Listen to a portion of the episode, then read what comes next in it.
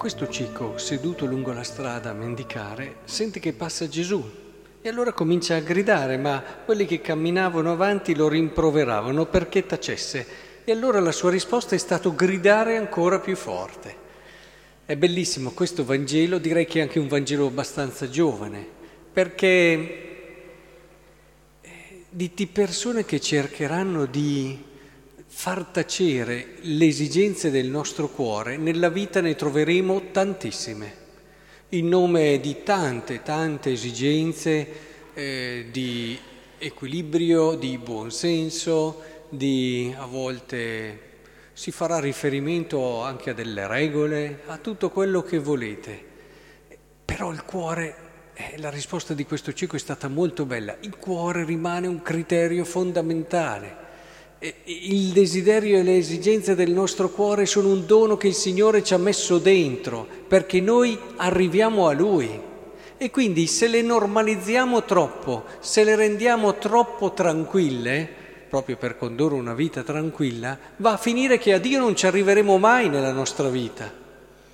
Ecco allora, il fatto che il nostro cuore abbia aspirazioni e desideri, in questo caso questo cieco desiderava guarire.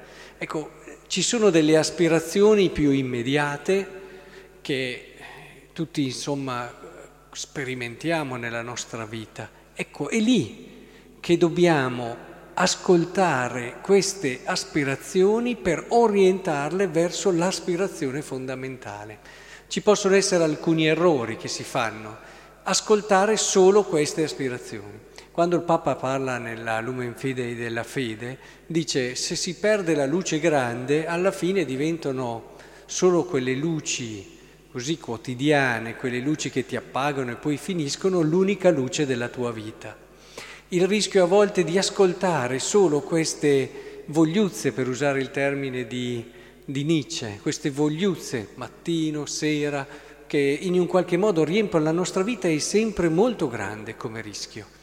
Noi non dobbiamo, proprio perché c'è questo rischio, far morire questi desideri, dobbiamo educarli, dobbiamo prendere lo slancio da questi desideri per arrivare al grande desiderio.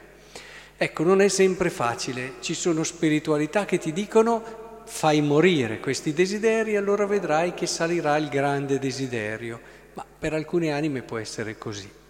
Per altre anime invece può essere più utile educare questi desideri, prendendo quelle energie, quella forza propria, magari facendo tesoro anche delle delusioni che questi desideri ti portano, perché dopo averti promesso chissà cosa arrivano poi fino a lì, non ci possono arrivare oltre. E prendere anche questa energia per arrivare a quello che è l'esigenza e il desiderio più grande. E capite anche voi, poi dopo c'è il rischio invece di mettere tutto tranquillo. Desidera meno e soffrirai meno, stai pur tranquillo.